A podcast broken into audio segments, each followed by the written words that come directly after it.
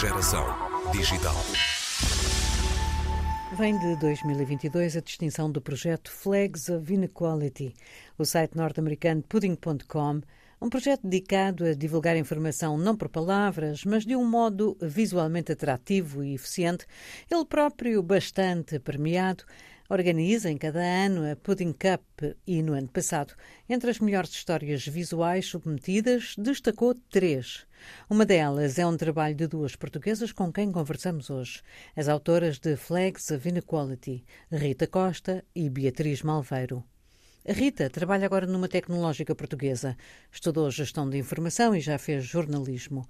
Beatriz está na Suíça a trabalhar com visualização de dados. Tem um mestrado em matemática aplicada.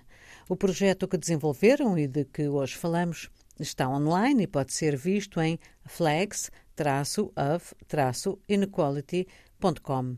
Como o nome indica, pretende sublinhar desigualdades. O palco é a Europa e o tema, os direitos da comunidade LGBTQ+. A Rita Costa começa por nos falar desta vitória na Pudding Cup. O foco desta publicação são trabalhos visuais sobre uma diversidade enorme de temas. Portanto, se visitar o site pode ver artigos desde a representação das mulheres nas notícias, coisas sobre Spotify. Portanto, há dados, há uma representação visual desses dados e há uma componente interativa muito grande nesses trabalhos que são publicados pelo Pudding. É uma publicação, bem, é difícil avaliar à distância, para nós que estamos dentro do meio da visualização de informação, é uma publicação com muita relevância, para quem está de fora é difícil de saber. Acho que é relevante também dizer que este prémio, o Pudding Viz Cup, é algo que esta publicação organiza para premiar trabalhos que são feitos como o Flags of Inequality, que são projetos pessoais que não foram publicados noutros meios. É habitual as pessoas terem esta tendência para fazer estes side projects ou não? Acho que sim, se vir pelos outros premiados. Portanto, nós fomos premiadas ao lado de outros 2 projetos, um sobre bubble tea, uma coisa muito técnica sobre visualização de K-Means Clustering, acho que era isso, não era, Bia? E também houve outros projetos que foram considerados menções honrosas, entre eles até está o projeto de outros 2 portugueses sobre a representatividade de género nas ruas de Lisboa e do Porto. Portanto, as pessoas têm muita tendência a fazer este tipo de projetos. Vocês já tinham feito outros? Em conjunto, as 2? Sim, acho que em conjunto este foi o primeiro, embora eu acho que no desenvolvimento dos outros nós falamos sempre e pedimos opinião, portanto existe sempre um lado bastante colaborativo de não trabalhar completamente sozinho e ficar um bocado com visão em túnel. Este foi o primeiro que foi assim mais colaborativo, apesar de também ter partido de uma primeira ideia da Rita. Mas eu acho que é isso, o haver cada vez mais dados acessíveis publicamente também estimula temos uma ideia na cabeça e uma pergunta e esta é a nossa forma de aprender sobre um tema e de descobrir a resposta a essa pergunta e depois ficar um artefacto público que mais gente possa também aprender sobre esse tema. Acho que é uma boa forma de partilhar conhecimento. Porquê agarrar nesta questão dos direitos, da legislação, das dificuldades que ainda enfrentam as pessoas da comunidade LGBTQ+? Bem, se calhar posso começar. Há um interesse no tema, mas apesar desse interesse, este projeto surgiu assim de uma maneira bastante natural, porque estávamos ainda na altura, bem, no início da pandemia, em 2020, eu estava em casa com, bem, tinha coisas para fazer, mas passávamos muito tempo em casa e deparei-me com estes dados que não conhecia da ILGA Europa, que se chama o Rainbow Index. Eles tinham publicado os dados de 2020. Enquanto pessoa que trabalha nesta área, pronto, como também fui jornalista durante algum tempo, sinto esta necessidade de pensar como é que a história pode ser contada, ou se calhar melhor contada, e tive vontade de explorar estes dados e pensar como é que isto podia ser visualizado. E pronto, mas foi natural. Estava a ler, estava no Twitter, acho eu, e vi que os dados tinham sido publicados, e então comecei a olhar para eles e a pensar como é que podíamos visualizá-los de uma maneira interessante. Ter o mapa da Europa e ter umas cores lá, não é? De verde a vermelho, normalmente, do mais difícil para o mais avançado, do nosso ponto de vista, é mais avançado quando a vida das pessoas é, enfim, menos dificultada pela sociedade e pela legislação. É pouco rico, não é? Em termos de informação visual. É assim, eu acho que cumpre um propósito, se a pergunta for como é que os países se distinguem entre si e quais é que estão melhores e quais é que estão piores. Se a pergunta for essa, a resposta está ali. Só que não nos deixa ir muito mais além, não é? É preciso interesse e é preciso conhecimento para tentar perceber como é que está então cada país e quanto é que lhe falta para chegar a essa tal igualdade absoluta e como é que se comparam entre si nas diferentes categorias. E o desafio foi esse. Tentar responder a questões mais específicas sobre os países e como é que eles se comparam entre si.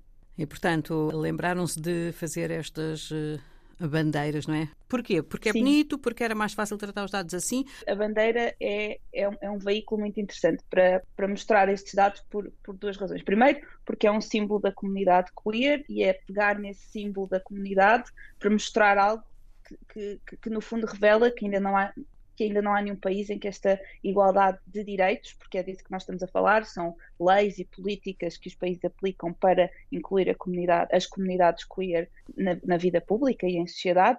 Portanto, utilizar este símbolo tão próximo para a comunidade para visualizar estes dados e depois essa tal utilidade mesmo do ponto de vista da visualização de dados, em que no fundo o que nós temos é um gráfico de barras, bem, como é que eu digo isto em português, um gráfico de barras empilhadas, É isso, Beatriz, pronto, e que cumpre este propósito. E vocês têm planos para este projeto? Ele está desenvolvido, está na internet, mantêm um site com o endereço flagsofinequality.com.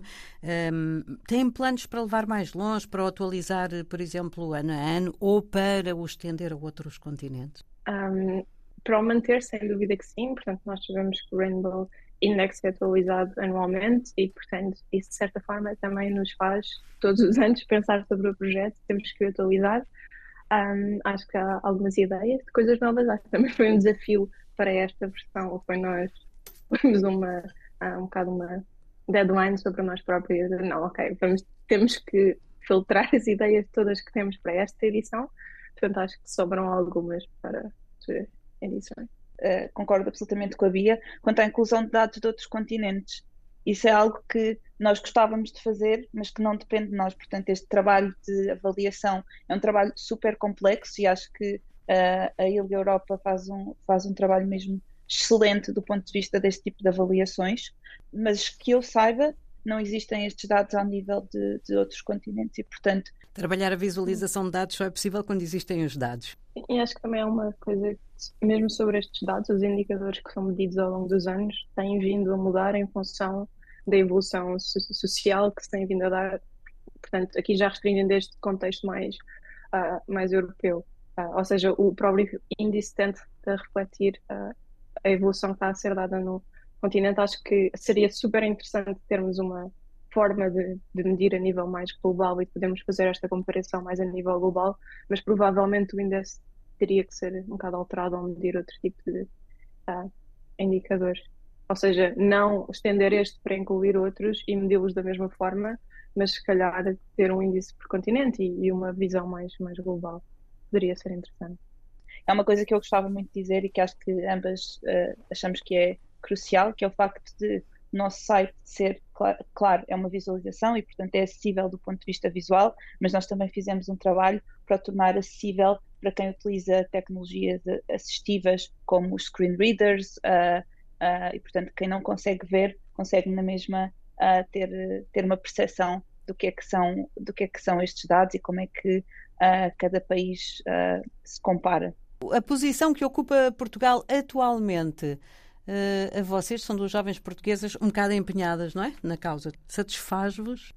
Eu diria que uma das principais leituras que eu faço do próprio Flags of Inequality é que nenhum país está ainda num estado com completa igualdade. Portanto, acho que qualquer país, mesmo Malta, que está em primeiro lugar, deve ambicionar ainda chegar a uma situação em que as pessoas da comunidade LGBTQ e há mais têm realmente na lei e nas políticas uma igualdade completa face aos restantes cidadãos. E Portugal, apesar de estar até nos primeiros lugares do ranking, ainda tem um caminho a percorrer nesse sentido. E, portanto, acho que é continuar a trabalhar nesse sentido.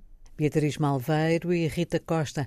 A visualização de dados socorre-se hoje em dia da tecnologia e do design para tornar mais inteligíveis as grandes quantidades de dados, de informação, que, sendo conhecimento, podem tornar-se demasiado áridos e difíceis de entender para a maior parte das pessoas. Se quiser saber como se comparam entre si os países europeus no que diz respeito aos direitos da comunidade LGBTQ+, vá até flagsofinequality.com.